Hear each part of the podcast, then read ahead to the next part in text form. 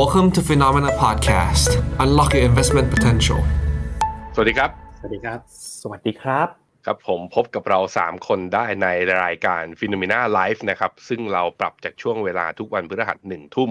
มาเป็นทุกวันจันทร์เวลาหนึ่งทุ่ม เริ่มไปสัปดาห์ก่อนหน้านี้ ก่อนที่เราจะมีอ่าเปิดเดือนเข้าสู่เดือนพฤษภาไป เรากลับครับมาเจอกันอีกแล้วนะครับ ก็อืมเจอกับผมแบงค์เจนนท์คุณเจษเจษดา แล้วก็คุณหยงวสินทร์ เช่นเคย แล้วก็ฝากติดตามด้วยนะ รายการวันนี้อาจจะเอาไหนบอกว่าจะกลับไปกันที่ออฟฟิศจะไปคุยกันแบบสนุกสนาน ก็เกิดการผิดพลาดทางเทคนิคนิดหน่อยก็คือรีชาร์จวีคไปไปเอาไข้หวัดกันมากันมาด้วย คือไปป่วยกันมาด้วยก็เลยว่าอะแยกย้ายกันไป แล้วเดี๋ยวเราจะไปดูแลสุขภาพเพื่อให้กลับมาแข็งแรง แล้วประเด็นไหนที่สำคัญ เราจะกลับไปบถกถาม กลับไปคุยไปขยี้ประเด็นนั้นๆ กันอีกทีหนึ่งใน วันจันทร์หน้า แต่ว่าวันนี้เนี่ยตามที่เราได้สัญญาแล้วก็ตกลงกับท่านผู้ชมแล้วก็นักลงทุนทุกท่านไว้ว่า นี่คือโค้งสุดท้ายนะเจ็ดวันทำการสุดท้ายเอ้ยห้าวันทำการสุดท้ายก่อนที่วันที่สิบสี่พฤษภานี้จะมีการเลือกตั้งคุณเจษแล้วเราก็คุยกันไว้ครับว่าอืมฟิโนเมนาเนี่ยจะยอมติดคุกไม่ใช่ไม่ใช่ ไม่ใช่ ไม่ใช่เราไม่ยอมคือเราจะไม่ขอเราทำตามเราจะมาวิเคราะห์อ่าเราจะมาวิเคราะห์กันว่า ซีนารีโอที่มันสามารถจะเกิดขึ้นได้นั้นเป็นอย่างไรบ้าง แล้วอนาคตของตลาดหุ้นไทย หลังอืมจากการเปลี่ยนถ่ายอำนาจหรืออำนาจเดิมอำนาจเก่าอำนาจใหม่ไม่รู้เป็นยังไงบ้างเนี่ยอืมเดี๋ยวเราจะมาวิเคราะห์กัน แล้วก็ช่วงสุดท้ายของวันนี้เนื่องจากว่านี่เป็นไลฟ์ครั้งแรกของเดือนพฤษภา เราก็จะต่อกันด้วยมันลี่เอาลุกอย่างง่ายอย่างเร็วๆ เพื่อให้ทุกคนได้ทราบกันนะครับไปขยายขยายคุณแบงก์ก่อนที่บอกว่าอืมเอ่อเอ่อติดหวัดกันเอาง่าย ๆ ครับ คือผมเนี่ยเป็นโควิดนะครับ ตอนนี้เพิ่งเป็นโควิดได้สามวัน วันนี้เพิ่งเข้าวันที่สี่นะครับไปยังสองขีดอยู่ เพราะฉะนั้นเนี่ยเดี๋ยวขอขอปรับกันนะมันรู้สึกว่าหน้าหน้าเราใสสู้คนอื่นไม่ได้เดี๋ยวขอขอเร่งเร่งเร่งความแดงของหน้าขึ้นมาที่นึงวันนี้มีคนทักว่าหน้าซีดครับตอนนี้ saturation ขึ้นไปร้อยยี่สิบห้าแล้วเออ ใช้ได้ยังดูดูมีเลือดฝาดแล้วเนาะอ่ามีเลือดฝาดเมื่อเข้เมื่อมนะเมื่อกี้เมื่อกี้ตอนต้นรายการนี้ถ้าถ้าค่าถ้าค่ากลางหน้าผมประมาณนี้ตอนนี้ขอขอเร่งเร่งเร่งเร่งความหน้าใสขึ้นมานิดนึงอ่าโอเค ก็เป็นดูดีขึ้นโคดูวิสดใสขึ้น เป็นไปสี่คนจากห้าคนคุณแบงค์ก็คือที่บ้านคุณน่ะ เหลือลูกอยู่คนเดียวเหลือตอนนี้ก็คือน้องจินท้เนี่ยกักตัวเองแล้วก็อีกสี่คนเนี่ยใช้ชีวิตในบ้านใช่แล้วถ้าใช่เป็นอย่างนั้นจริงๆอะน้องจินกักตัวอยู่หลังบ้านกับพี่เลี้ยง มาสามวันสามคืนแล้ว ตอนนี้ทางบ้านคิดถึงน้องจินมากนะต้องแยกห้องนอนให้น้องคนเล็กต่างหากอะนะคุณหยก็งคือคุณหยงอัปเดตอาการหน่อยแล้วคุณหยงเป็นยังไงบ้าง ผมคุณหยงเมื่อวานแอดมิดเมื่อวานอยู่เมื่อโรวานงพยาบาลนอนเมื่อวานคุณหยงพิมพ์หยอดมาน้ำเกลือบอกว่าอาจจะไลฟ์ไม่ไหวนะครับ ตอนนี้แอดมิดอยู่โรงพยาบาลคุณหยงคุณไปทำอะไรมาอืมผมแม่งแบบเกิดอะไรขึ้นมาพูดไปแบบว่าผมว่าวันนี้ต้องไลฟ์คนเดียวเหรอวะงง ขอบคุณสองคนมากนะครับ ที่ฟื้นกลับขึ้นมา วันนี้อาจจะไม่โบ๊ะบ้าไม่จี๊ดจ้าดแต่ว่าเรื่องเนื้อหายังเข้มข้นอยู่ แล้วไม่เดี๋ยวเป็นผมไรเราเราพยยมโบ๊ะบะจนะเราเราที่ปเราเราเราเสียบแทรกกันเยอะๆเลยมันๆเนาะเออเอาตามเรฟเฟรนซ์อ่าได้อ่าอะไปที่เราต้องเป็นเหมือนคุณหัวข้อวีวัระนนี้หัวข้อประมาณแล้วกับคุณสุทธิชัยให้ได้นะวันนี้ผมผมเป็นผมเป็นคุณคุณวีระแล้วกันนะอ่าสายแทรกนะอืมมีคุณผู้ชมคุณวันดีเขาถาม คุณเจษเป็นยังไงครับบ้างอาการรอบนี้ อัปเดตอาการให้คุณผู้ชมทราบหน่อย ตอนแรกอะนึกว่าชิวนะอืมผมเห็นคุณตอนเป็นรอบสองอะนะคุณดูแบบอืมปกติมากเลย คุณบอกโอเคครับสามารถ morning brief ได้ ผมตรวจเชื้อเชื้อเจอวันศุกร์โอดรู้สึกเอ้ยเจ็บคอนิดนึง ชิวแน่นอน วันเสาร์เริ่มรู้สึกแบบวูบวาบวูบวาบพอวันอาทิตย์เท่านั้นคุณแบงค์ไข้ขึ้นน้ำมูกไหลไอเจ็บคอปวดตัวโอ้โหมาหมดเลย แล้วก็ยังดีพอเช้าวันจันทร์มานะความรู้สึกว่าเอ้ยเย็นนี้เราจะมีไลฟ์ปุ๊บอยู่ดีๆ ก็กำลังใจมาไง เขาบอกว่าอันนั้นเออ my over body อะว่าแบบเอ๊ะอ่าเจอถูท่ากนผู้ชถูมกนะคนดูอาจจะถึงพันก็ได้เนอะเออก็แรงมันก็เลยกลับมามาไลฟ์ต่อได้ส่วนส่วนคุณหยงตอนนี้นี่คือตอนนี้ไลฟ์ในห้องน้ำไลฟ์ไปอื้อไปอย่างนี้ป่ะหรือผมหรือว่าโอเคแล้วไม่คือ เมื่อคืนเมื่อวานตอนบ่ายคุณหมอมาหาที่เตียงเนี่ย ยังคิดอยู่เลยว่าจะรอดหรือเปล่าแต่แบบคุณหมอบอกว่าเออเออถ้ากลับบ้านก็ ถ้ากลับให้ดีก็อยู่อีกสักคืนนะเดี๋ยวให้ยาทางใส่ใส่น้ำเกลือหน่อย เป็นเป็นลำไส้อักเสบนะ อ๋อก็หนักอยู่โอ้โหแล้วก็บอกว่า แต่ว่าถ้ากลับบ้านก็ไปดูแลตัวเองนะแต่มันก็จะเหนื่อยหน่อย มันก็จะเพลียๆหน่อย เมื่อเมื่อเมื่อวานนี้ไม่มีแรงเลยครับแบบเดินเนี่ยเดินแบบไม่มีแรง เช้าวันนี้นะรู้สึกเหมือนกันพี่เจนนะตื่นมาเราก็ต้องทำงานอะเรารักที่งานที่เราทำก็มันก็ฟื้นเลยแต่นี่พูดจริงใช่ไหมเนี่ยวันนี้ดูหน้าโอเคนะหน้าดูใสแล้วคุณหยงคุณเล่าเอาคุณเล่าแบบที่คุณเล่าให้ผมฟังจริงๆว่าแบบฉากคุณที่เกิดขึ้นแล้วต้องกดแล้วเรียกแอมบูเลนเลย คุณหยงนี่เรียกรถพยาบาลมาที่บ้านเลยนะจริงเหรอจริงเหรอโยงเรียกรถเรียกแอมบูเลนมารับตัวไปเฮ้ยหนักขนาดนั้นเลยเหรอนี่เดี๋ยวเดี๋ยวเดี๋ยวผมบอกในไลฟ์ผมยังไม่ได้บอกพ่อแม่ผมเลยผมกลัวเอาเอาเวรกรรมเอาไม่เป็นข้ามไรข้ามข้ามข้ามข้ามข้ามไม่เป็นไรพ่อแม่เดี๋ยวคุณพ่อไม่แม่ได้ดูหรอกเป็นห่วงมั้งไลฟ์มาดูไปดูไปไปไปดูไปดูดูบ้างบางทีเออก็มันก็มันมันคือไม่เตือนไหวเตือนไหวมันร้อนมากอากาศร้อนนะผมไปเที่ยวระยอง กินอาหารทะเลปกติก็กินก็ไม่มีปัญหาอะไร พอกลับมาบ้านก็กลับมาถึงเนี่ยกลับมาถึงวันคืนวันเย็นเย็นวันเสาร์ตีสองเข้าห้องน้ำเข้าครั้งเดียวนะครับ ครั้งเดียวเป็นแบบหมดตัวหมดตัว คือคุณอย่ารเล่ารู้ให้ว่มันเห็นภาพมากดิผมจะอ้วกอยู่นะแล้วเราลงลงไปกองกับพื้นอะแล้วผมต้องคานไปหาภรรยาแล้วบอกว่าเรียกรถพยาบาลให้หน่อยแล้วก็ผมแบบจะเราจะหมดสติอะเราจะหมดสติมันจะแบบแล้วคุณกำลังจะคุณคิดว่าพูดแล้วอาหารที่คุณกินคืออะไร ที่เป็นพิษอะ ก็ผมก็กินหมดทุกอย่างอะซีฟู้ดทะเลลวกจิ้มอะไรอย่างเงี้ยแล้วก็ไม่มีคนอื่นเป็นด้วยเป็นมีคุณเป็นคนเดียวคนด้อื่วนยไม่เป็นคนอื่นไม่เป็น ผมเป็นคนเดียวผมงงมากแสดงว่าคุณคุณไปเจอรุ่นปาฏิหาริย์อาจจะแบบเป็นกุ้งชิ้นปาฏิหาริย์หนึ่งชิ้นอะที่แบบเออก็คงมันหวยถูกหวยอะแต่ดูดีนะดูแบบว่าทั้งสองคนดูแบบว่ากลับมาแบบว่าขำเอามาคุยโบ๊ะบะได้ ดีดี อะครับ เก็บพลังไว้หน่อย เพราะเราต้องใช้พลังกันอีกหนึ่งชั่วโมงเต็มๆ คุยกับอ่านักลงทุนนะ วันนี้ท่านผู้ชมไปที่หน้ามาช่วยกันจอผมกครัดบแชร์หน่อยอะยังไม่สามร้อยเลยเนี่ย เออกลับมาจากใช่ใช่อาทิตย์หยุดยาวกันแล้ว ขอสักคนละหนึ่งแชร์หนึ่งไลค์นะ อ่า นิดนึงนะครับ เพื่อเร่งไลค์กันหน่อยวันนี้มาคุยเรื่องเจ็ดฉากทัดนะเห็นเขาใช้คำว่าฉากทัดกันใช่ไหมเจ็ดฉากทัดก็คือหน้าตารัฐบาลใหม่ที่เราจะวิเคราะห์กันนะครับอะอืมแล้วว่าเชิญจะพาหุ้นไทยไปทางไหนนะ จะพาหุ้นไปทางไหน ผมขอจั่วด้วยหน้าจอผมรูปนี้อืมเอ่อวันนี้บวกยี่แปดจุดอะผมบอกมาแล้วคนไงใน Morning ผมบอกคนใน Morning Beef ไปใครมาจาก Morning Beef ทักหน่อย ตั้งแต่อาทิตย์ที่แล้วแล้วว่าหุ้นไทยสัปดาห์นี้มีความหวัง แล้วผมอะก็บอกตอนเช้าไปแล้วว่า ให้ปิดตาซื้ออะไรก็ได้ ยังไงก็บวกสัปดาห์นี้ ผมบอกไปอย่างนั้นเลยสาเหตุที่ผมเห็นเรื่องหนึ่งนะก็คือ วันพฤไอวันอังคารวันพุธที่ผ่านมาคุณเจษ หุ้นไทยลงไปทำนิวโล แต่ว่าไส้เทียนเนี่ยจะเห็นว่าบวกกลับมาปิดที่หนึ่งพันห้าร้อยสามสิบครับทำนิวโลนะ แต่ RSI ยก MACD ยกไอ้ยะแล้วอะดูภาพสวยเลย แล้วถ้าดูยาวกว่านี้ ตรงแถวๆโซน1,520เนี่ยหุ้นไทยไม่เคยหลุดมาเลยนะนับตั้งแต่ปี 2021 คือมันเป็นอืมแนวรับที่อยู่ยาวมากคือซ้ำมาประมาณ 3-4 รอบแล้วไม่หลุด แล้วรอบนี้เหมือนจะหลุดแล้วมีแรงซื้อกลับขึ้นมาผมบอกเอาแล้ว ถ้าอย่างเงี้ย มี invisible hand ไม่รู้เรื่องเรื่องอะไรนะ บอกว่ามันจะเอาขึ้นแล้ว ปรากฏว่าเช้านี้ตอนเช้าผมอัปเดตบอกเฮ้ยหุ้นไทยบวก6จุด ผมก็มีลูกค้าถามเข้ามาในไลน์ผมก็บอก มันบวกน้อยไปพี่ พี่ซื้อวันนี้ ก็บอกอ้าวแล้วคุณแบงค์บอกซื้ออะไรดี ผมบอกซื้ออะไรก็ได้ที่พี่ชอบ เขาก็เลยซื้อกองทุนไป ถ้าลูกค้าคนนั้นดูอยู่ขอโทษด้วย พี่ซื้อแพง เพราะว่า มันได้ปลายมันได้ปลายตลาดไงถ้าซื้อกองทุน แต่ไม่เป็นไรมันอาจจะมีความหวังวิ่งขึ้นไปต่อ มันอาจจะมีคุณคดูวามกราฟวิกคุณดูกราฟวิกกว่ากราฟวิกนิดนึงอ่ากราฟวิกนี่ก็สวย ใช่ใช่นี่ไง นี่นี่นี่นี่กำลังจะขยายกำลังจะพูดต่อพอดีก็คืออ่ามันลงลงมาหลุดเส้นค่าเฉลี่ย200แล้วมันดีดกลับนิดขึ้เดีนยวมา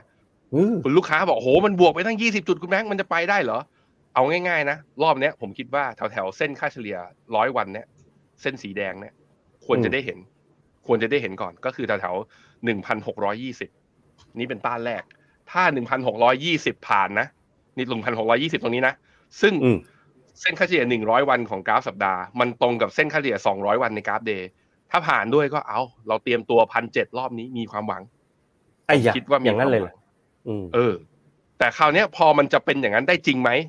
คำถามก็คือมันก็จะมีคนถามกลับมาว่า คุณแบงค์มันจะบวกได้จริงเหรอ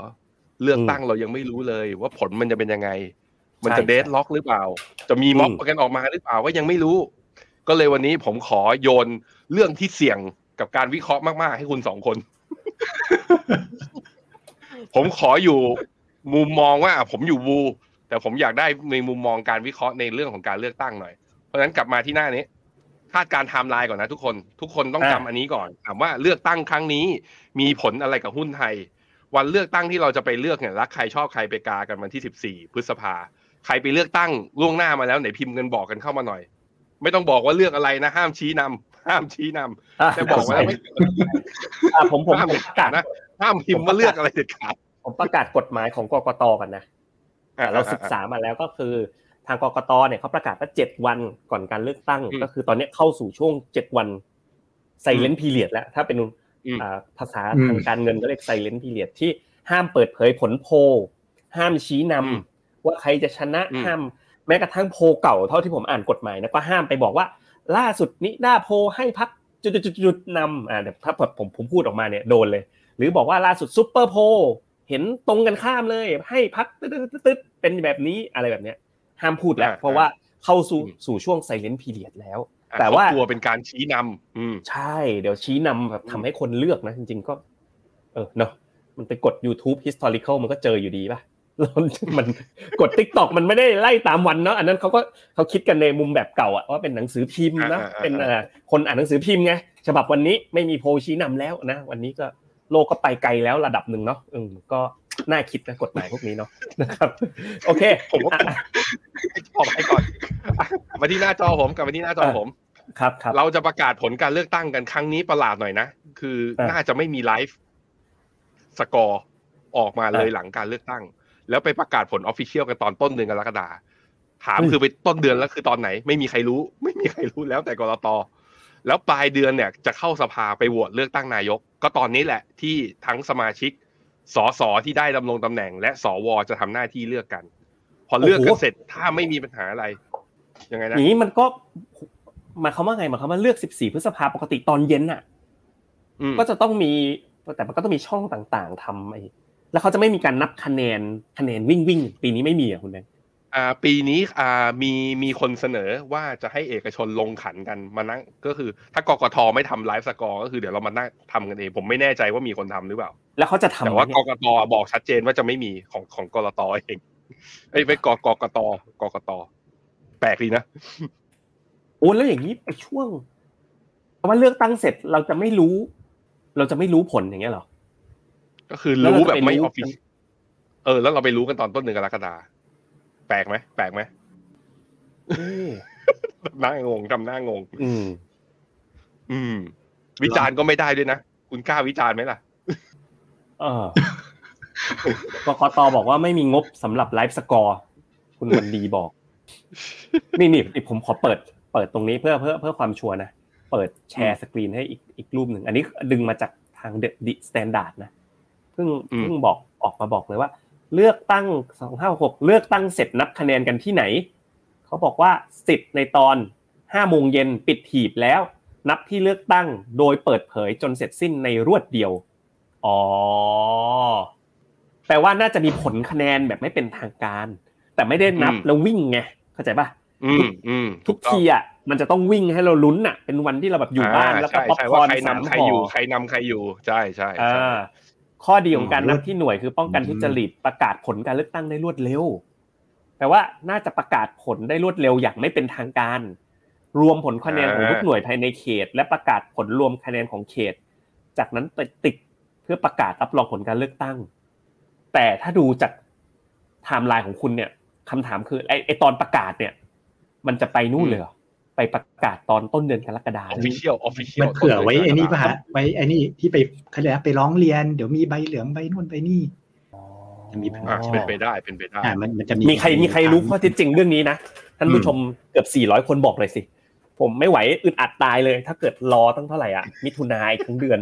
เดือนครึ่งอะรอไม่ไหวอะเออมีมีมีใครทราบเรื่องกลไกการนับคะแนนรอบนี้บอกนิดนึงนะครับอ่าอือฮึคุณกิษณาบอกว่า ประกาศประกาศยังเป็นทางการอ่าโอเคแต่ว่าต้องมีประกาศอย่างไม่เป็นทางการแบบวันในวันนั้นรู้เรื่องเลยไหมแต่ละเขตเนี่ยนะครับ แปลว่าสมมุติว่าไอ้ผลคะแนนออกมาคืนนั้นน่ะ คือสามารถอ่าแสดงความยินดีกันได้เลยไหมหรือว่าต้องรอใช่ไหมอย่างเป็นทางการอีกทีนึงทั่วโลกเขาก็เป็นอย่างนั้นป่ะเอ่อทรัมป์กับไบเดนอะแป๊บๆเขาก็แสดงความยินดีแล้ว คุณวันดีบอกว่าเป็นอย่างที่คุณแบงค์บอกค่ะ คือยังไง เงียบก็นั่นแหละสนิทแล้วรอเดือนครึ่งก็คือค่อยรู้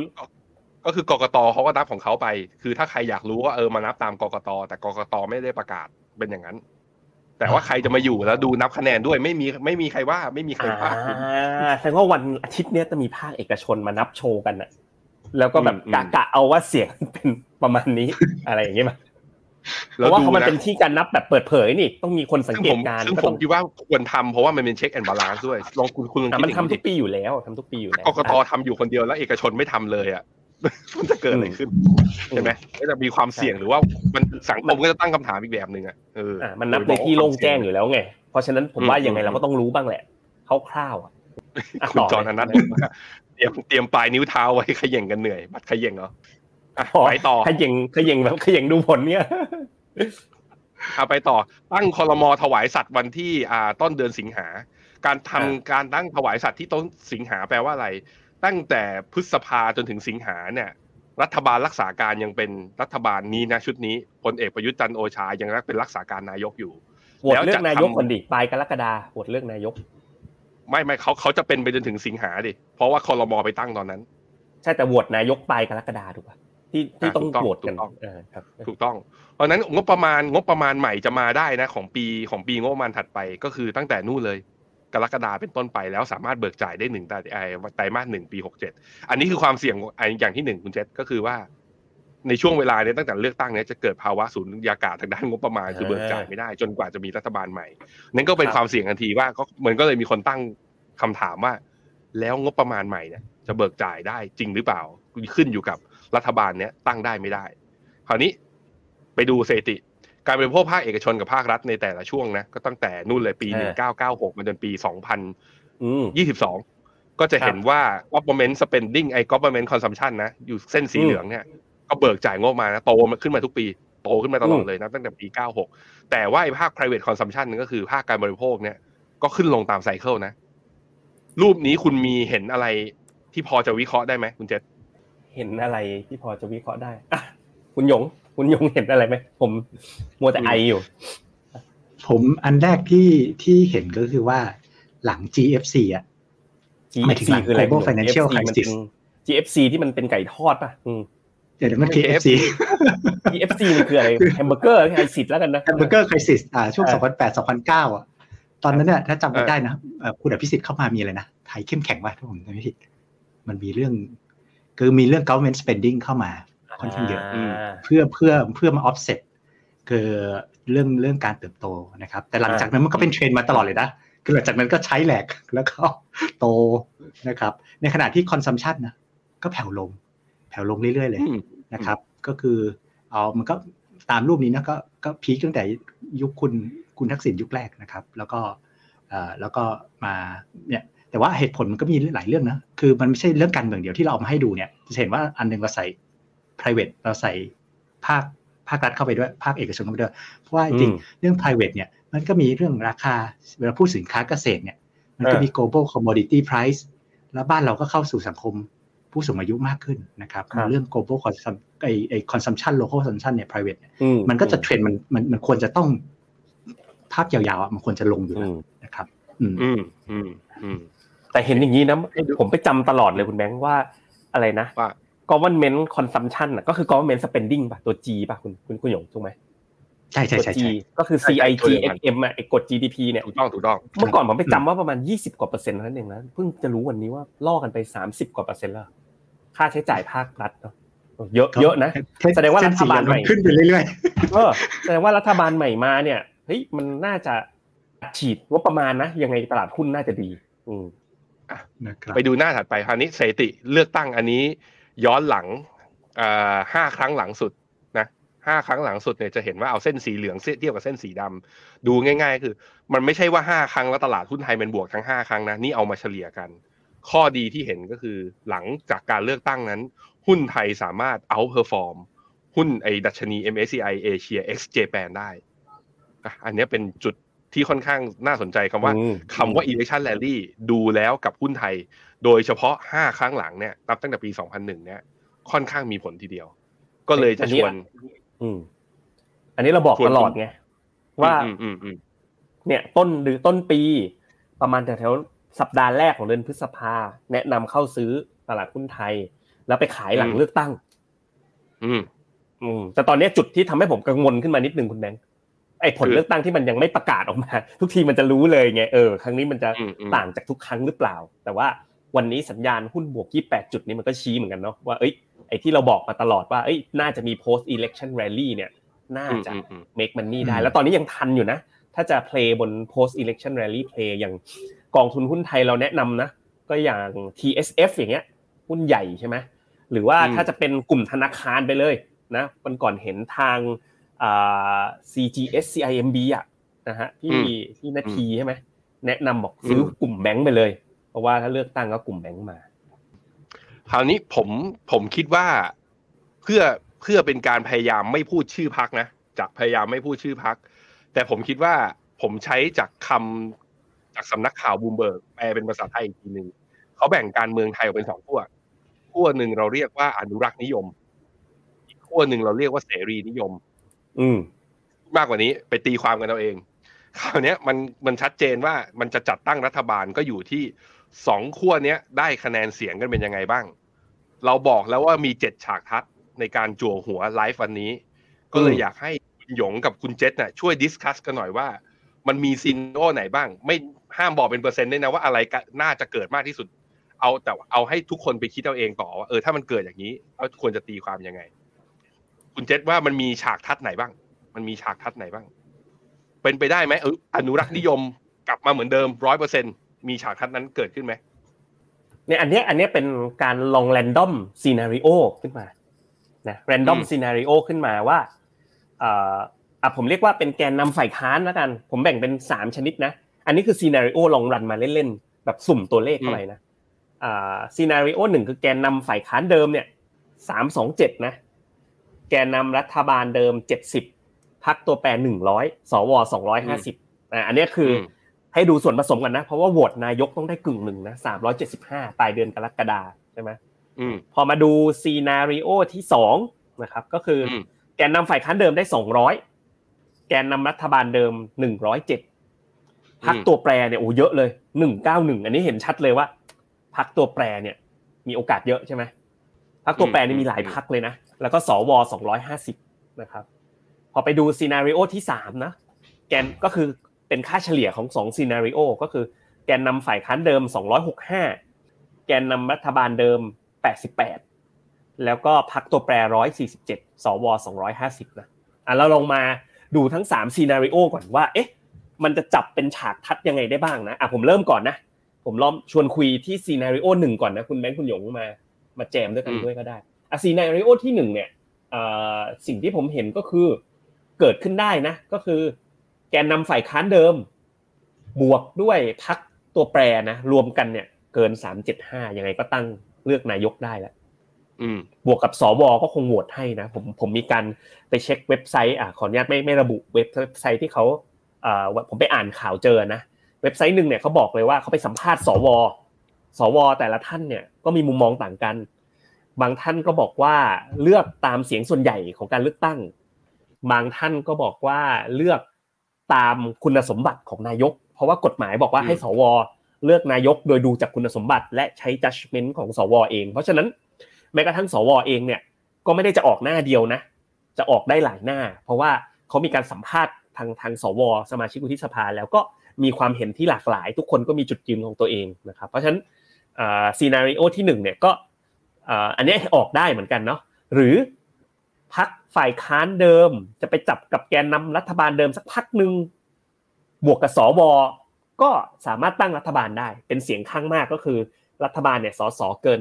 250 เสียงเป็นไปได้เหมือนกันอ่าอะคุณหยงอืมคุณแบงค์เห็นเห็นอะไรบ้างไหมบนตัวเลขสามซีนารีโอผมนี้ว่าถ้าซีเนริโอหนึ่งอะคุณเจษ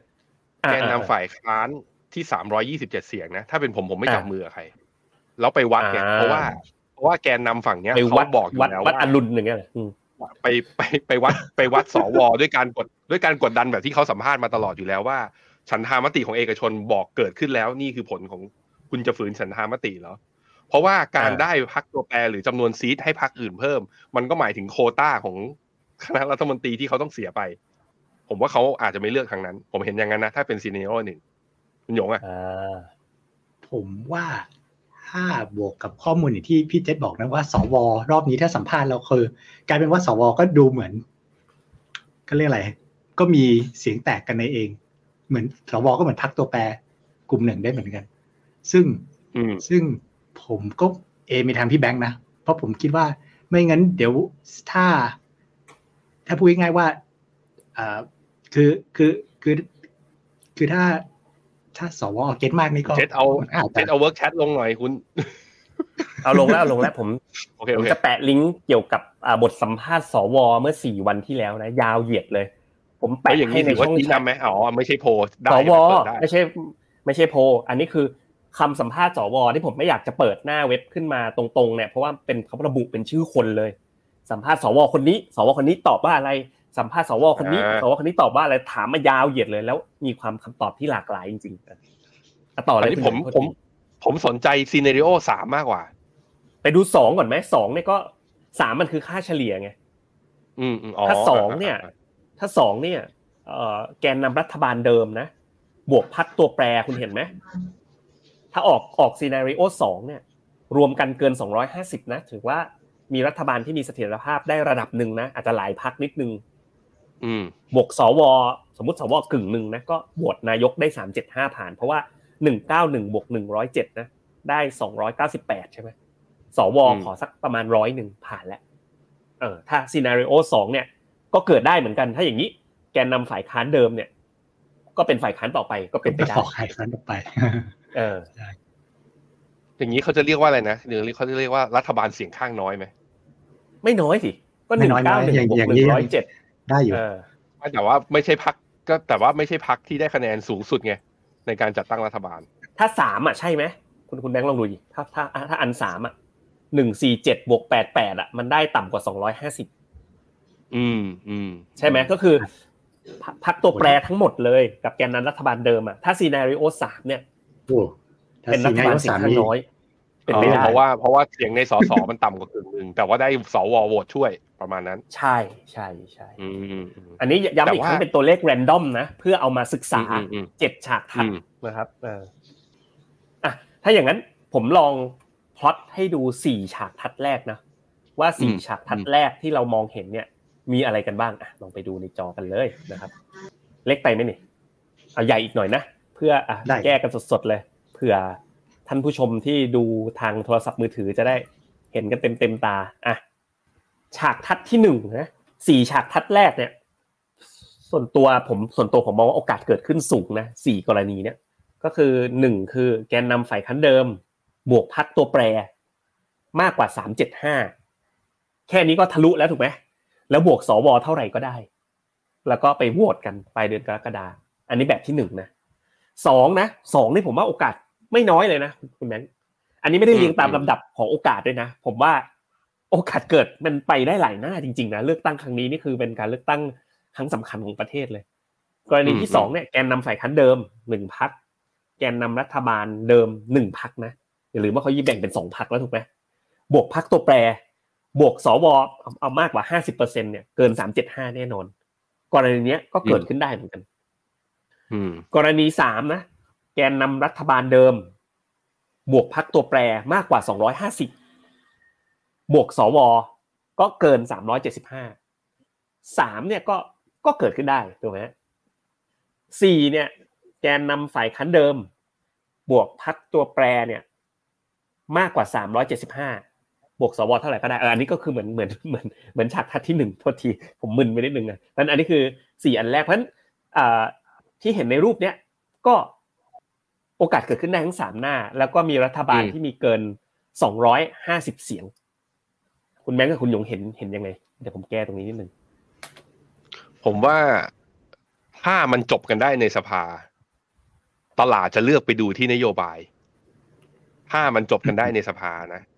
ไม่ลงมาที่แผ่นดินนะไม่ลงมาที่ถนนนะแล้วโอเคไม่เกิดคอนฟ lict ประชาชนรับได้กับการจัดตั้งในรูปแบบฟอร์แมตใด ๆ ก็ตาม ผมคิดว่า ตลาดหุ้นและเศรษฐกิจไทยจะมีแรงขับเคลื่อนไปต่อ ผมเห็นแบบนั้น ซึ่งทั้งไอ้สามสี่อันที่คุณบอกมาเนี่ย มันดูเหมือนจบไงอืมดูเหมือนจบ อืมอืมคุณหยงอะจริง คือถ้ามันมันจบคือผมว่าตลาด อย่างที่เราเห็นนะค่าเฉลี่ยในอดีต มันก็เอาผู้ฟอร์มเวลาตลาดหุ้นขึ้น คือขอให้มันจบในสภา แล้วไม่ได้มีแบบความพิสดารอะไร เหมือนจบที่ถนนบ้าง หรือมีเรื่องอย่างอื่นตามมามากมายอะไรเงี้ย ผมคิดว่าตลาดไม่มีปัญหาโดยทั่วไปอ่าตลาดแบบนะขอให้มีคนใหม่มาแล้วก็อืมจุดนโยบาย เพราะว่าส่วนใหแล้วญ่คุณเนี่มียนะแล้วคุณมันจะคุณวิ่งมีฉากตามทัดที่มันมันอะที่คุณวาดไว้ในหัวมันมีฉากทัดที่ไม่จบไหมอะนี่นี่นี่ไปดูไปไปดูไปดูสามอันนี้ มีการสอยสอสอสอยเลยเหรอเกิดการยุบพักการเมืองก็ทำกันมาไอ้ยะกี่ครั้งแล้วทำไมจะไม่เคย แพ้ฟาวล์ไงอืมอ่า กรรมการน่ะยกธงล้ำหน้า อืมให้จุดโทษอะนึกออกไหมอืมอืมอืมเอ่อยุบพักการเมืองแล้ว ถ้าเกิดการยุบพักการเมืองผมไปศึกษามาแล้ว วันหยุดเป็นโควิด แผนของผมที่จะออกไปเที่ยวพาลูกไปกินข้างนอกเนี่ย นั่งดูแต่ YouTube ดูครบทุกคนเลยคือเลยได้มา ได้มาหลายฉากทัดเลยอะอ่าอ่าก็คือสอยสอสอยุบพักการเมืองอยากเปิดให้เกิดการย้ายพักได้เพราะมันยุบพักการเมืองไงอืมแล้วมันเคยเกิดขึ้นแล้วนะไม่ใช่ไม่เคยเกิดนะอืมอืมอืมอ่า ข้อหกนะ จัดตั้งรัฐบาลไม่ได้ ก็คือเสนอยังไงรวมกันมันไม่ได้ถึงสามเจ็ดห้านึกออกไหมอืมรวมกันมาย้ำมาเสนอไม่ได้ หรือว่าตั้งเป็นรัฐบาลเสียงข้างน้อย น้อยกว่า 250 เสียง มีการประท้วงเกิดความไม่สงบเกิดขึ้นได้ไหมคุณแบงค์ว่าเกิดขึ้นได้ไหมก็ได้ถามถามผมผมถามเลยมันเคยเกิดขึ้นไหมเคยอืมมันเคยเกิดขึ้นนะเคยมันไม่ได้ไม่เคยเกิดขึ้นนะ ทั้งทั้งอืมสามอย่างที่เขียนมาเนี่ยนะครับ มันเคยเกิดขึ้นจริง ๆ ไม่ได้ไม่เคยเนาะดังนั้นถ้าเกิดเกิดสามฉากทัดนี้ขึ้นนะวันนี้ต้องแก้หัวข้ออะไรเป็นหกฉากทัด ถ้าเกิดสามกรณีนี้ขึ้นเนี่ยไอ้ที่บอกว่าจะมี post election rally ก็อาจจะยากหน่อยแต่แต่ไม่แน่หรอกมันกว่าจะไปรู้ตอนนั้นตั้งนู้นน่ะเดือนกรกฎาตลาดอาจจะขอวิ่งไปก่อนวิ่งไปถึงอาจจะวิ่งไปแล้วก็ได้กรฎาเพราะว่าดูไทม์ไลน์คุณน่ะไปถึงกรกฎาอืมครับ อืมครับจริงจริงน่าสน ถ้าเป็นอย่างนี้ถ้าเป็นอย่างนี้ ในแง่ถามกลับไปที่พี่หยง ในแง่อืมเศรษฐกิจไทยอ่าลองลองตัดเรื่องเลือกตั้งออกไปก่อนนะนโยบายเราไม่รู้ สมมุติว่า status quoเลือกตั้งมาแล้วแบบไม่ได้ทำให้เป็นคาตาลิสหรือว่าไม่ได้เป็นแง่ร้าย จริงๆ แล้วหุ้นไทยมันมีอนาคตไหมที่ทีม investment เราวิเคราะห์กันมาหรือดูกันมา เรามีความเซ็กซี่อะไรไหมเหลืออยู่บ้างอะต่างชาติขายเหลือเกินช่วงนี้ อืมก่อนก่อนจะตอบคำถามนี้ผมให้ข้อมูลนิดนึงเสริมเสริมพี่แบงค์กับพี่เจษอืมก็คือว่า จริง ๆ แล้วไม่ว่านโยบายจะเป็นแบบไหนเนี่ยเอาเอาเมื่อกี้สถิติที่เราทำนะ ตลาดค่าเฉลี่ยมี post election rally ผมอืมก็ไปอ่านหนังสือของนักวิเคราะห์คนหนึ่งมา แล้วก็เขาก็บอกว่าตั้งแต่ปี1998เนี่ย ประเทศ emerging market เนี่ย มีเลือกตั้งประมาณร้อยครั้ง ได้ผู้นำหน้าใหม่ 78 คน ใน 78 คนนั้นเนี่ย 19 คนเนี่ยอยู่เกิน 2 ปี ได้สองเทอมเต็ม แล้วเขาก็เอาคนที่อยู่เกิน 2 เทอมมามาวิเคราะห์ให้ดู ปกติแล้วค่าเฉลี่ยของเทอมแรก อันนี้ไม่ใช่ประเทศไทยเลยนะ emerging market ทั้งโลกในปี 1988เนี่ยอืมอืมอืมอืมอืมนายกเทอมแรก หุ้นมักจะเอา perform 16% against เอ่อ emerging market ค่าเฉลี่ย แล้วพอเทอมที่สองพี่เจษถ้าพี่เจษจะแทรกอะไรพี่เจษต้องเปิดไมค์ด้วยพี่เจษมือพี่อ๋อเจษไม่ไม่จะไม่แทรกอะไรอยากให้พี่พี่หยงอะซ้ำอีกรอบหนึ่งสิที่บอกว่าอะไรนะ สถิติเรื่องอะไรคนหน้าใหม่อะไรเมื่อกี้เนี่ยคือ1988นั่นแหละ1988นะประเทศ1988 emerging market อ่านะมีมีการเลือกตั้งประมาณร้อยกว่าครั้งนะครับร้อยกว่าครั้งอ่าร้อยกว่าครั้ง แต่แต่ว่าสถิตินี้คือ1988น่าจะถึงประมาณปี2015เพราะหนังสือออกปี2016แล้วก็อืมเอ่อแล้วก็ได้นายกผู้นำหน้าใหม่มา78คนนะครั้งนี้โอกาสหน้าใหม่ก็สูงนะ อืมอ่าผมเดี๋ยวอันนี้แล้วสิบสิบหกคนในเจ็ดสิบแปดนะสิบหกคนเนี่ยอยู่ครบสองเทอมเต็ม ครบสองเทอมเต็มอะฟังดูโอ้ไม่ค่อยก็เยอะส่วนเหมืกัน้อยก็ส่วนน้อยส่วนน้อย อ่าฉะนั้นเขาก็ลองมาวิเคราะห์ดูว่า เวลาคนที่เป็นอยู่เกินสองเทอมเนี่ยเทอมที่หนึ่งเทอมที่สองอะตลาดหุ้นเป็นยังไงอ่าคือค่าเฉลี่ยแล้วตลาดหุ้นเนี่ย เทอมแรกเนี่ยตลาดหุ้นประเทศนั้นจะเอา perform emerging market แต่พอเทอมที่สองเนี่ย ไม่เอา perform แล้วก็คืออยู่กับค่าเฉลี่ย อืมฉะนั้นผมฟังแค่จากจะบอกพี่หยงว่าเนี่ยนี่มันจะบอกว่าเป็นตลาดเทมหนึ่งตลาดหุ้นกำลังมีความหวังกับหน้าใหม่ ว่างั้นเถอะ ชอบมีความหวังกับหน้าใหม่ ชอบหน้าใหม่ไม่ชอบหน้าเก่าเออมันไม่แปลกอ่า ใช่ ตลาดมันหุ้นอิชนอเดีบยหน้าใหม่ ได้คุณนารินทราโมดีมาเนี่ยเทอมหนึ่งมาเนี่ยโอ้โหตลาดหุ้นอินเดีย พุ่งดีมากเลยอืมอินโดนีเซียได้คุณโจโกวิดิโด โจโกวิดิโดใช่ไหมพูดผมอ่านถูกไหม โจโกวีแล้วกันคุณโจโจโกวีโกวิโดโดเออวิโดโดวิดิโดเนี่ยครับโจโกวีนะครับนี่ขนาดแม่เป็นคนอินโดนะก็คือก็วิ่งดีอ่าคุณหยงว่ามันจะบอกว่าอ่า ถ้าสมมติเราได้นายกหน้าใหม่ ซึ่งมีโอกาสสูงว่าดูจากแคนดิเดตรอบนี้ก็มีหน้าใหม่หลายคน ถ้าได้นาลุงยกปหระวิน้าตใหม่นี่ถือว่าหน้าใหม่ไหมก็หน้าใหม่เพราะว่าหน้าใหม่หน้าใหม่มาก่อนเมื่อเออหน้าใหม่ถือว่าหน้าใหม่สตาร์ถือว่าหน้าใหม่เออ หน้าใหม่ครับโอเคถ้าอย่างนั้นพูดชื่อครับโอกาสหน้าใหม่มันเยอะกว่าหน้าคุณแบเก่างค์เพราะหน้าเราตเก่ากลงกันว่าวันนี้เราจะไม่พูดชื่อ ใครเลยไม่ใช่อยากรู้อยากรู้โอเคโอเคครับอืมอะก็เขาคราวนี้ฉะนั้นผมแค่จะบอกว่า ในไม่ว่าจะเอาแบบตลาดชอบความ fresh แล้วกันตลาดชอบความ fresh ไม่ว่าในไทยหรือ emerging market นะครับอืมแต่ถ้าถามว่านโยบายในไทยเนี่ย เวลามาเนี่ยเอ่อมันก็พักหลังนี้ ผมว่ามันก็หนีไม่พ้นเรื่อง คือเมื่อกี้เราเห็นเทรนด์ตั้งแต่หน้าก่อนอะคือรัฐมันก็ใช้เงินเยอะขึ้นเรื่อยๆอะคือออืมอืมมันก็ทุกคนก็นะ ตั้งแต่รู้จักคำว่าเอ่อการจ่ายการให้อะไรบางอย่างก็จัดเต็มกันหมดนะครับ ซึ่งซึ่งผมว่าอันนั้นมันเป็นมันเป็นทิศทางทุยที่ทุกคนต้องไปอยู่แล้ว ผมไม่เห็นจะมีเคยมีใครอยากทำไอ้นโยบายแบบเขาเรียกอะไรรัดเข็มขัด austerity เลย ซึ่งซึ่งซึ่งซึ่งมันก็เอ่อ แต่มันก็อาจจะไม่จำเป็นเนาะเพราะว่าเพราะว่าจริงๆแล้วประเทศเรามันก็ยังมี potential อยู่ด้วยซ้ำนะครับฉะนั้นผมคิดว่าคือแค่สรุปสั้นๆว่าตลาดชอบหน้าใหม่ ถ้าหน้าใหม่เทอมแรกตลาดมันก็จะขึ้น ฉะนั้นก็เรื่องนโยบายเนี่ยผมว่าอาจจะเป็นในมุมผมนะเอาจริงนะเป็นเรื่องรองเป็นเรื่องรองอะเราไปสรุป key take away กันเลยดีกว่า สรุปอย่างนี้ดีกว่า คุณสรุปอย่างไงคุณอืมเจ็ดซื้อไหมถ้าอืมถ้าวันนี้มีเงินอยู่ ซื้อหุ้นไทยไหมคุณซื้อไหม election rally ไงเชื่อว่ามี เพราะว่าเชื่อว่ามีโอกาสเกิดฉากทัดที่เป็นการจัดตั้งรัฐบาลอะแบบชัดเจนว่าไม่ได้เป็นผมเชื่อว่าไม่มีเสียงข้างน้อยหรอก แล้วก็อืมเอ่อเชื่อว่าอะผมอาจจะมองโพสิทีฟนะ ว่าครั้งเนี้ยจะสงบสุข คือมีผู้ชนะผู้แพ้ชัดเจน แล้วก็ประเทศไทยจะ move on ไปข้างหน้า ไม่ว่าจะเป็นส่วนผสมเอ่อฉากทัดที่หนึ่งถึงสามนะไม่ใช่หนึ่งถึงสี่นะหนึ่งถึงสามเมื่อกรณีไหนเนี่ย รัฐบาลเกิน 250 ผมว่าต้องแบบ 300อะ300 บวกขึ้นไป แล้วก็บวกด้วยสวซึ่งซึ่งสวเนี่ยก็น่าจะมีการเลือกที่แตกต่างกันหลากหลายตามระบอบประชาธิปไตย ซึ่งมุมมองจากนักลงทุนต่างชาติก็จะมองในเชิงบวก แล้วก็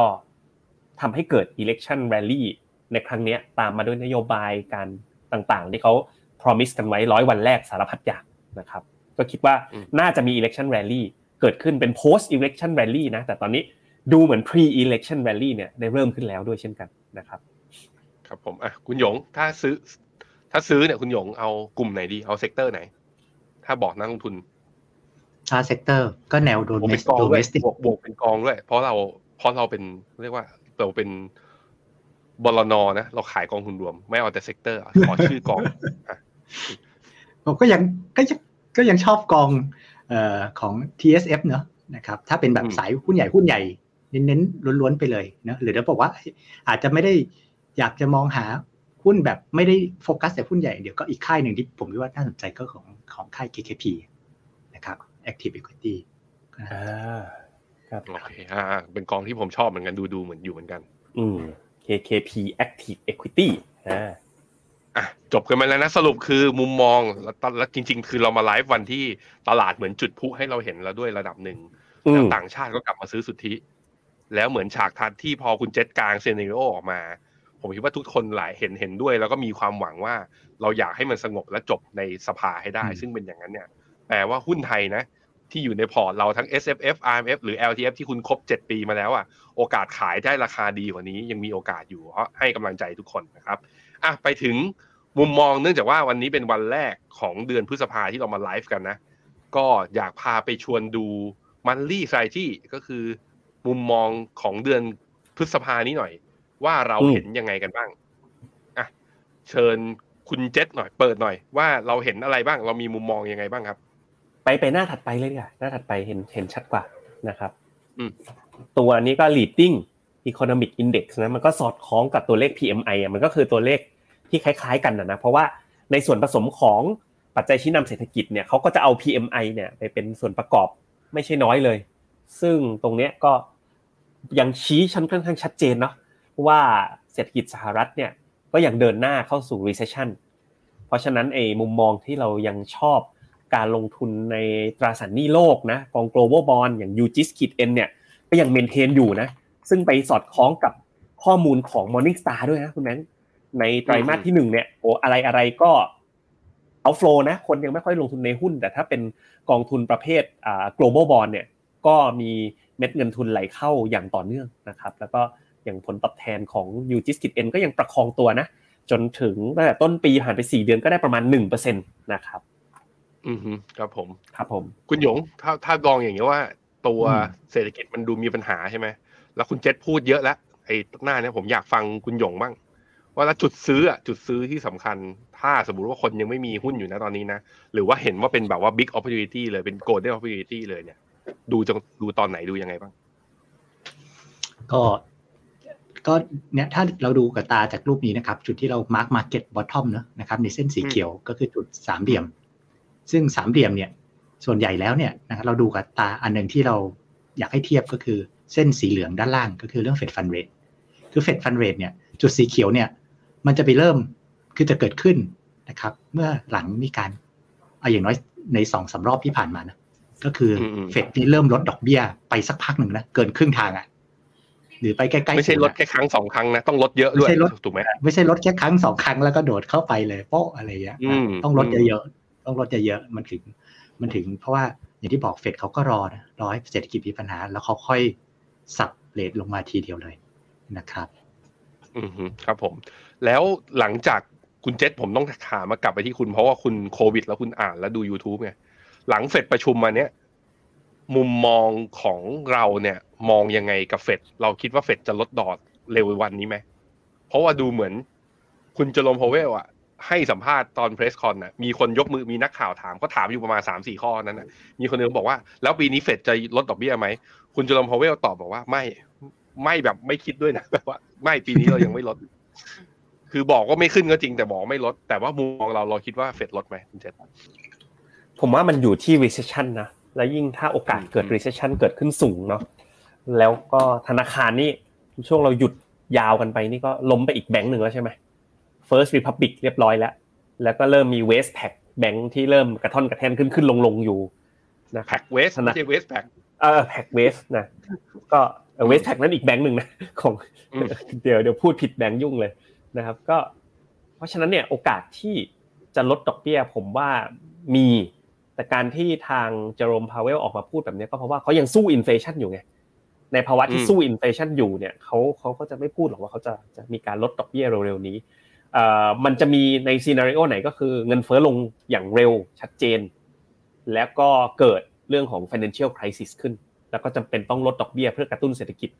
ซึ่งถ้ามองในมุมของเศรษฐกิจเนี่ยมันมันมันมันก้มหัวแล้วมันมันจะลงแล้ว แต่ว่าอืมถ้ามองในมุมของเงินเฟ้อเนี่ยมันยังไม่ได้ลงไปถึงที่เอ่อ ช่วงปลายเดือนเอ่อเมษายนที่ผ่านมาไอ้เจ้าตัว PCE อะ personal consumption expenditure อะที่พอ PCE อะไรที่เฟดดูก็ยังสี่สี่กว่ากว่าๆอยู่นะสี่จุดสามมั้ง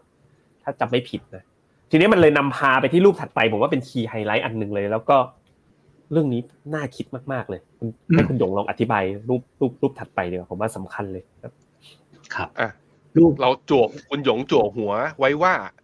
ตลาดหุ้นมักปรับ ตัวขึ้นได้หลังจากเรทพอสเรทพอสคือหยุดขึ้นขึ้น ต้องต้องอ่านดีๆนะ หยุดขึ้นแล้วหุ้นจะวิ่งเออแต่ปรับตัวลงหลังเลทคัด ก็คือไอ้รูปเมื่อกี้ที่คุณหยงบอกคือเอารูปคัดเมื่ไปอกี้แหละสักพักหนึ่งอะตลาดราคาหุ้นมันจะลงก่อน ภาพใช่มันเหมือนตอนนี้จังเลยอะคุณหยงอธิบายหน่อย คือคือเวลาที่เอ่อหลายไซเคิลที่ผ่านมานะครับ เราลองยกตัวอย่างเอาสี่ไซเคิลล่าสุด คือตอนอืมจริงๆ เวลาเรทขึ้นเนี่ย เป็นช่วงเศรษฐกิจดี และเริ่มพยายามอยากจะเบรกเบรกเศรษฐกิจ แต่พอเรทพอสเนี่ยมันก็คือผ่อนคันเล็กผ่อนเบรกเริ่มเริ่มผ่อนเบรกใช่ไหมครับ แค่เริ่มผ่อนเบรกเฉยๆแต่ยังไม่ได้เหยียบคันเร่ง ตอนอืมเรทคัทนี่มันคือเฟดเหยียบคันเร่งอ่าแต่ว่าเออพอเรทพอสเนี่ย พอผ่อนเบรกเนี่ย ตลาดหุ้นเนี่ย แล้ว มันยังจะไม่คือเรื่องจากนโยบายการเงินมันมันส่งผ่านมันมีแหลกไทม์พอสมควร12เดือนหรืออะไรก็ตามกว่าจะไปครบเศรษฐกิจจริงเนาะมันก็เลยมีช่องว่างที่ผ่านมาคือว่า เวลาที่เฟดหยุดขึ้นดอกเบี้ยใช่ไหมครับ มันก็จะมีตลาดหุ้นเนี่ยมักจะปรับตัวขึ้นได้นะครับ แล้วก็ที่น่าสนใจก็คือว่าสมมตินะสมมติรอบนี้ไม่ได้จบ คือพอเราเห็นในรูปรูปนี้ก็เห็นว่า ปี 1994อะเป็นครั้งหนึ่งที่เรทพอส แล้วคือขึ้นไปเนี่ยนะครับ แล้วก็หลังจากนั้นไม่ได้ตามมาด้วย recession คือ 2001 2007 19 20เนี่ยมันมี recession ด้วยเหตุผลอะไรต่างๆ ตามมาเสมอ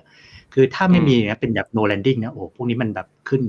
ขึ้นแล้วไม่มีลงด้วยต่อนะอืมเพราะว่าอืมแต่จริงๆถ้า 1994 เราไปดูเนี่ย หลังจาก 1994 ขึ้นไปเนี่ยมันไม่ได้ลงเยอะ คือเขาเขาไม่ได้ cut rate เป็นเป็นหน้าผา คือเขาเหมือนมันเหมือนแบบ ขึ้นไปแล้วก็ลงนิดนึงแล้วก็อยู่นิ่งๆยาวๆ แล้วเศรษฐกิจมันเหมือนแบบ Goldilocks อะแต่ถ้าเป็นครั้งอื่นๆเนี่ยอย่างที่บอกครั้งส่วนใหญ่ละกันเอาครั้งส่วนใหญ่ เวลามันขึ้นขึ้นไปนะครับ pause แป๊บหนึ่งตลาด relief ได้ เย่เฟดอืมแล้วขึ้นและตลาดก็เด้งไปต่ออมได้10%บวกลบ2001นี้มันมันมัน exceptional นิดนึงเพราะว่ามันมันต่อหลัง .com มา ตลาดมันลงมาตั้งแต่ .com แล้วนะครับฉะนั้นฉะนั้นก็คือมันแค่จะบอกว่า ตอนเนี้ย ตลาดมูดตอนเนี้ยมันมีมิกซ์ของความคนของอาการรู้สึกว่าแรงกดดันของเรื่องการที่เรทขึ้นดอกเบี้ยเนี่ย มันเริ่มหายใจออกด้านนั้น ตลาดก็เหมือนมีรีวิฟได้บ้าง แต่ผมก็คุยกับทีมนะเราควรไปเชสไอ้ตรงนี้ไหมไม่แน่ใจ เพราะว่าถ้าเราคิดว่ามันจะมีความเสี่ยงเรื่อง recession แล้วมันจะตามมาด้วย rate cut เดี๋ยวเราจะเจอแบบแท่งดำอืมอืมๆตลาดปรับตัวลงตอน rate cut อีกที นั่นก็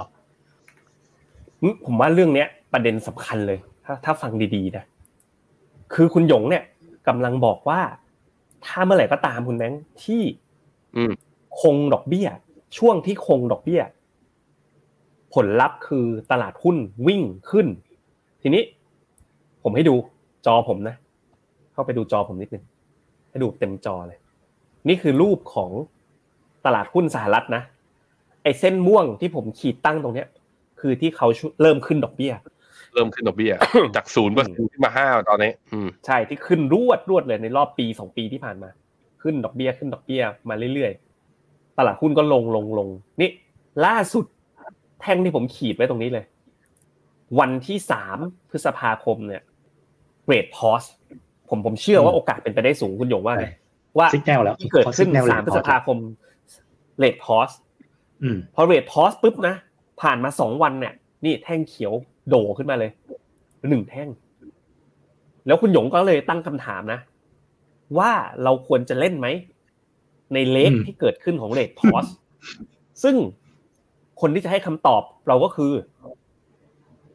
คุณชยนนท์ยุนนะฮะ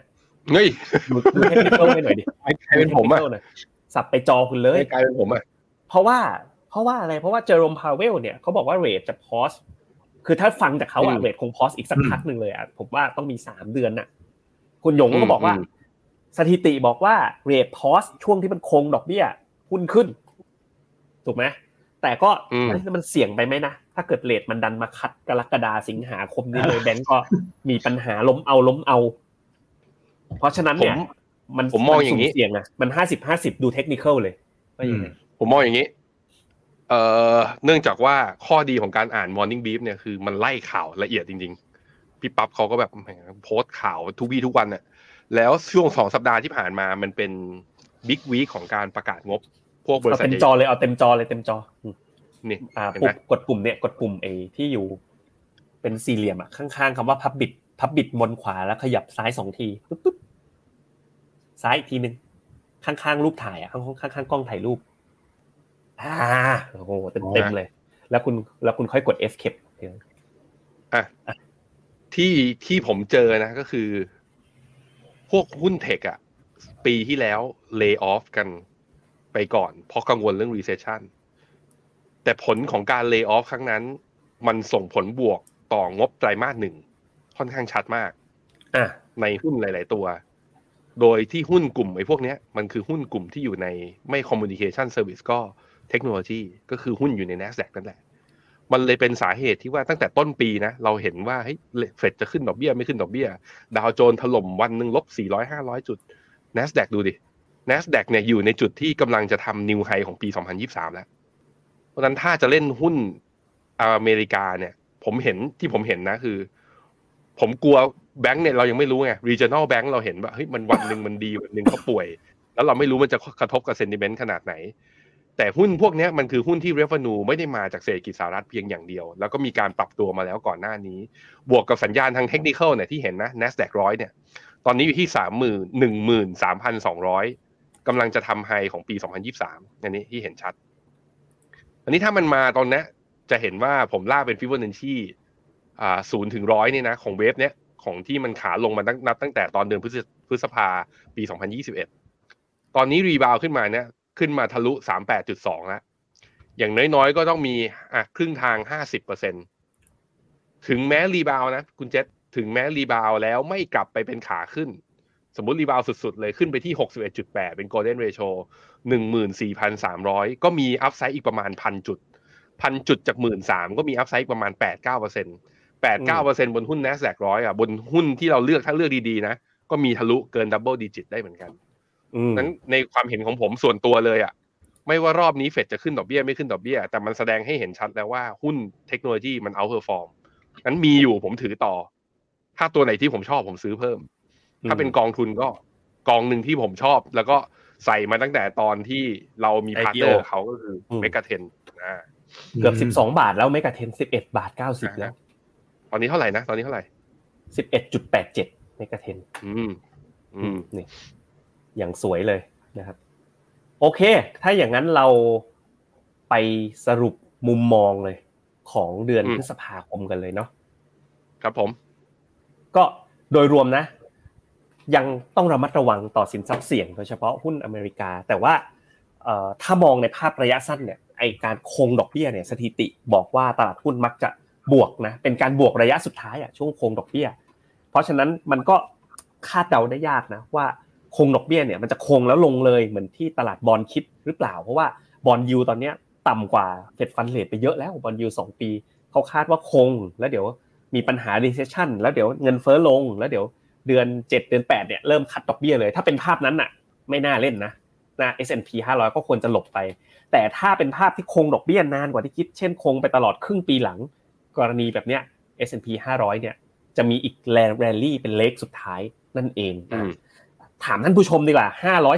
535คนนะ ใครคิดว่าหุ้นอเมริกาจะมี rally leg สุดท้าย ให้ได้ happy กันครั้งสุดท้ายก่อนจะลงนะ กดหนึ่งใครคิดว่าอย่าไปเสี่ยงเลย ไม่มันมันเสี่ยงเกินไปจากสถานการณ์แบงก์เบิงที่ล้มปัจจุบันเนี้ยนะเอ่อกดศูนย์แล้วกัน ใครคิดว่ามีแรลลี่แบบน่าเข้าไปแรลลี่เหมือนเหมือนบ้านเราตอนเนี้ยนะมี election rally กดหนึ่งใครคิดว่าไม่ได้ไม่คุ้มเสีย กับสถานการณ์ปัจจุบันถึงแม้สถิติบอกชัดนะ ช่วงคงดอกเบี้ยหุ้นขึ้นนะ ถ้าคงนานสามเดือนหกเดือนก็ขึ้นไปได้สามเดือนหกเดือน ก็ ใครคิดว่าน่าสนใจหนึ่งใครคิดว่าไม่เอาศูนย์นะครับ อ่าลองมาดูกันเอ้ยหนึ่งก็เยอะนะหนึ่งมาสามสี่ห้าคน มีศูนย์เป็นกันคุณเจษเนี่ย อืมอืมคุณทีที คุณจันเพนอืมคุณสิโน คุณปวีบอกหนึ่ง คุณทิแล้วยาเนี่ยเราบอกเปิดรูปนี้ประกอบคู่ไปด้วยเลย ผมลองดูพิสูจน์ดูอีกทีหนึ่งอะไปจอผมนิดนึงนะจอประจำนะเอ่อจะเห็นว่าเนี่ยช่วงคงดอกเบี้ยนะ ถ้าเรา zoom in เข้าไปนะ ก่อนเกิด hamburger crisis อะถ้าเรา zoom in ผมขออนุญาตนะลอง zoom in ด้วยการใช้ Google Slide นี่แหละเดี๋ยวนะผมจะลองทำเป็นกล่องสี่เหลี่ยม ปะให้ดู ดูว่าจะรอดไปนะทำสดทำสดนะใช่ไหมแล้วก็เราทำกล่องนะ กล่องของมันเนี่ยให้มันเป็นใสๆแล้วก็ลากขึ้นไปดูตลาดหุ้นนี่เห็นไหม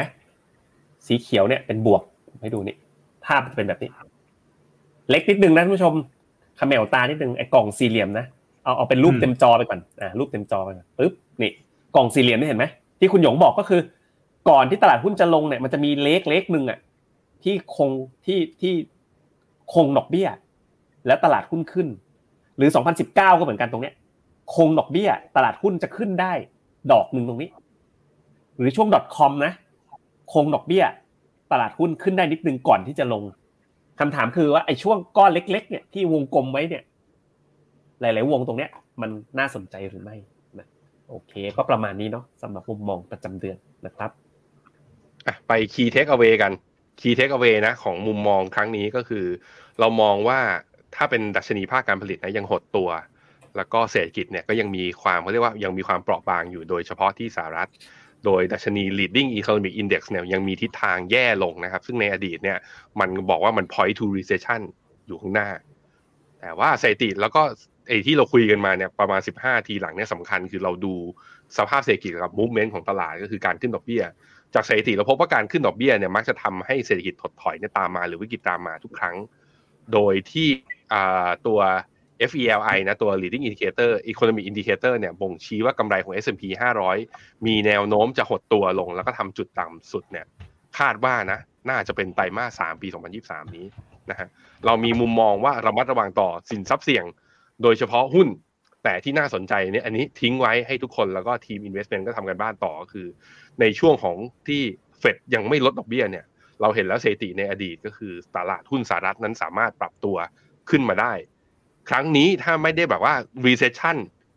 regional bank ไม่ได้แบบเจ๊งกันคอขาดบาดตายจนต้องลดดอกเบี้ยขนาดนั้นน่ะคำที่เจอร์มพาวเวลบอกไม่ลดดอกเบี้ยเนี่ย ในช่วงครึ่งปีหลังเนี่ย จะทำให้หุ้นอเมริกาวิ่งขึ้นได้ไหม อันนี้ก็เป็นโอกาสการลงทุนอีกอันหนึ่งเหมือนกันนะครับอะตามนี้ มีประเด็นไหนที่อยากจะพอยหรือว่าเป็นความเสี่ยงอะไรที่อยากจะชี้ให้ท่านผู้ชมทราบหน่อยไหมคุณหยงนี่ไงมีคุณพิชิตถามเรื่อง debt ceiling อืมอ่ากับหุ้นอเมริกาจะล่วงละนาวไหมนะครับอืมก็พอดีคือในคือเราก็มีคิดไว้เหมือนกันแหละ แต่เราคิดว่ามันไม่ได้เรื่องนี้อาจจะไม่ได้เป็นประเด็นกับตลาดมาก มาดูที่สไลด์นะครับ เพราะว่าเออคือด้านล่างเนี่ย เส้นเส้นเหลืองๆข้างล่างที่ยึกขึ้นยึกลงเนี่ยคือความผันผวนของราคาหุ้นนะครับอืมเอ่ออันเนี้ยคือระดับหนี้สหรัฐ เอาพูดง่ายๆทุกรอบอะเอาจริง แล้วก็ปะปะคือเพดานนะมันก็มีช่วงที่เขาทะลุเพดานบ้างต่ำกว่าเพดานว่าเนี่ยเนี่ยเริ่มมาแตะเพดานอีกแล้วติดเพดาน ก็จะเห็นว่าเอาจริงอืมทุกรอบเนี่ย มันไม่ได้มีความผันผวนไม่ไม่มีความสัมพันธ์กับความผันผวนแต่ตลาดหุ้นมีรอบเดียวอันนี้ไม่นับนะยอดนี้มันโควิด รอบนี้ รอบปี 2011 คือตอนนั้นเนี่ยสหรัฐเนี่ยเสียเรตติ้งจาก Triple A ลงไปนะหายเหลือ 2 ตัวโดนคัดเรตติ้ง นะครับทั่วโลกก็ช็อกไปอยู่ แต่ว่าที่เหลือหลังจากนั้นเนี่ยการทะลุเพดานบ้างการ executive order เรื่องเพดานไปบ้างหรืออะไรบ้างเนี่ยไม่มีผลนะครับเรื่องนี้จะเป็นแค่ noise ระยะสั้น สุดเป็นท้ายแค่ก็น้อผ่ายนระไม่ยะได้สั้นสุดท้ายก็ผ่านไม่ได้ครับ คุณเจษครับอยากได้มุมมองของตัวที่อยู่ในพอร์ตเราอีกตัวหนึ่งจีน น่าจะมีคนถามเยอะแน่ๆลูกค้าเราก็จีนเยอะ เปิดเปิดเปิดไมค์เปิดไมค์บางทีผมปิดไมค์บ่อยบางทีผมไอไอเข้าใจเข้าใจสามทีมยังมาเหมือนเดิมเลยเมื่อกี้ global bond น่ะบอกไปแล้วยูจิสขีด N นะกองจีนนะ K China ขีด A ก็ยังเป็นอืมท็อปพิกของเราเหมือนเดิมนะครับ ตัว TMB ES StarTech ที่เอาเอาเข้า tactical call ตอนนี้ลูกผีลูกคนนะ ใกล้ๆจุด6% cut loss แต่ว่าเรากำลังดูอยู่ว่าเป็น false signal หรือไม่ วันนี้ rebound กลับขึ้นมาแล้วหน่อยหนึงเพราะฉะนั้นตอนนี้กำลังอยู่ในช่วงที่เอ่อลูกผีลูกคน แต่ว่าส่วนตัวผมชอบนะ เพราะว่าผมชอบธีมในระยะยาวของ TMB-ES-StarTech ตรงที่ว่าออพอเศรษฐกิจออพออเมริกาเขากีดกันเรื่องจีนก็เลยบังคับให้จีนต้องผลิตทั้งซอฟต์แวร์ฮาร์ดแวร์ด้วยตัวเอง ผมว่าธีมเนี้ยเป็นธีมที่แข็งแรงมากในเชิงฟันเดัมเ n นทัลและยังไปได้อีกค่อนข้างไกล แล้วก็สุดท้ายก็คือเวียดนามนะก็ยังคงอยู่นะครับยังไม่เปลี่ยนแปลงเลยนะ ตั้งแต่ต้นปีก็คือตัวเอ่อเวียดนามนะครับที่อยู่ในในในขายที่ถูกมากๆเลยนะครับ แล้วก็ ทางฟิโนเมนาเองอะมีโปรโมชั่นด้วยนะว่าช่วงเนี้ยใครเปิดบัญชี แล้วก็ลงทุนเลือกรับกองทุนได้เลย ไม่ว่าจะเป็นกอง global bond กอง K China หรือว่ากองเวียดนาม ถ้าแต่ถ้าเวียดนามจะเป็นค่ายของ East Spring เพราะว่ามันจะไม่ติดขั้นต่ำเลยขั้นต่ำหนึ่งร้อยบาทอืมนะครับ ให้เลือกเหมือนเดิมอ่าเป็นธรรมเนียมใหม่ ผมไปที่หน้านี้ MEVT ถ้าเลือกเป็นกอง มาที่หน้าจอผม ก็จริง ๆ ก็คือตีมเมื่อกี้ที่คุณเจษบอก ซึ่งถ้าแปลงเป็นกองนะก็คือกองตราสารหนี้เลือกยูจิสกองเวียดนามเลือก VNEQ กองจีนเราเลือกเคไชน่าคุณเจษถ้าชั่วโมงนี้ ตอนนี้เลย เลือกได้หนึ่งกอง คุณคิดว่าเราควรเอาเงินไปใส่กองไหน เพราะอะไรด้วย ผมแนะนำนะ KKP Thai Equity เฮ้ย มาหุ้นไทยเว้ยเฮ้ยพลิกโผอะเพราะอะไรเพราะอะไร เพราะอะไรก็เราเพิ่งคุยกันเมื่อกี้ไงว่าเชื่อว่ามันจะมี post reaction rally นะ มันมันชื่อม KKP อะไรนะคุณหยง KKP KKP Act แล้วก็ Active Equity Equity ใช่ไหมอ่าอืมอืมเดี๋ยวเดี๋ยวเดี๋ยวอืมผมหาให้ AKP Act EQ นี่ขึ้นจอให้ ไปจอผมได้เลยเฮ้ยอันนี้มัน SSF นี่ KKP Act EQ ขีด A อ่าเป็น Finnomena Pick ด้วยนี่ ใช่ไหมที่ว่าคุณหยงชอบชอบกองนี้กันใช่ไหมใช่ใช่ ถึงแม้ช่วงที่ผ่านมาจะปรับตัวลดลงนะ แต่ว่ากองเนี้ยหลังจากที่เราทำการบ้านแล้ว แล้วก็เห็นว่าเอ้ยพอร์ตการลงทุนดูสิมีแบงก์ปตทมีหุ้นใหญ่อยู่นะครับ ก็เป็นกองนี้หรือว่าเป็นกองโปรดอีกกองหนึ่งก็คือกอง TSF นะครับ TSF Tisco Strategic Fund ขอดูหน้าหุ้นก่อนเดี๋ยวปึ๊บดูทรงแล้วต้องการหุ้นใหญ่ๆเออยังคล้ายๆเดิมนะครับ อืมอืมอืมอะก็คือคุณเจษอ่าคุณเจษเลือกหุ้นไทย เลือกกอง KKP XEQ ไม่ก็ตัว TSF นะ จากเหตุผลเรื่อง election rally คุณหยงเลือกอะไรดี สัปดาห์ที่แล้วเลือกตัวเดิมครับครับยังไปตราสารหนี้ต่อ เฮ้ย แต่ดอกเบี้ยไม่ลงนะ อาจจะไม่ลงนะ ไม่เชื่อคุณโจโลมเขาเหรอ นี่ไง อย่างน้อยอย่างน้อยอย่างน้อย รูปรูปนี้ที่คือที่เสริมมาหน่อยก็คือ อืม อ่า รูปนี้แล้วถ้าก็เห็นอาจจะเห็นกันมาบ่อยนะ แต่รอบนี้เราเอา คือเงินคือดัชนีบอลใช่ไหมหลังที่เงินเฟ้อพีคไปละแต่รอบอันนี้เราลองเอากองแม่ยูจิส NAV มาใส่ด้วย อ่าอืมจะเห็นว่ายูจิสก็เดินตามกรอบเลย ตามกรอบแพทเทิร์นในอดีตนะครับอ่าแล้วแล้วแล้วอันเนี้ยซื้อได้ทุกคนโดยที่ไม่ต้องเถียงกันเรื่องเรื่อง recession ไม่ recession เพราะว่าอันนี้ซื้อบน thesis ว่าเงินเฟ้อพีคฉะนั้น ไม่ว่าคุณจะกลัวไม่กลัว recession กลัวเศรษฐกิจไม่อันนี้ซื้อได้ออกมาอืมอืมอืมอืมครับ เยี่ยมครับ ขอบคุณทุกคนมาก เรามีครับผมสิ่งที่อยากจะโฆษณาอะไรคุณผู้ชมบ้างนะ เดี๋ยวกันนะขอขอผมดู ทีมงานมาที่จอผมหน่อย ก็อย่างที่คุณเจษบอกนะ เปิดบัญชีวันนี้รับกองทุนเนี่ยเลือกได้เลยจะเอา u g i s ที่อยู่ใน MEVT Core K China หรือว่า TMB เวียด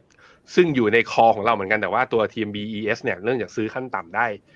ได้ต่ำกว่า เราก็เลยเลือกกองนี้ เพราะนั้นใครที่สนใจนะก็มาเลือกได้นะครับ แล้วก็เหมือนเดิม Double Fin ฟินคูณ2นะครับ ถ้าลงทุนในกองทุนที่ร่วมกิจกรรมนะ ทั้งใน MEVT Call ในกองทุนต่างประเทศ หรือแม้กระทั่งกองทุน UI นะ กองทุน UI ก็คือสำหรับนักลงทุนที่เป็นนักทุนรายใหญ่เนี่ย ก็สามารถที่จะได้ฟิน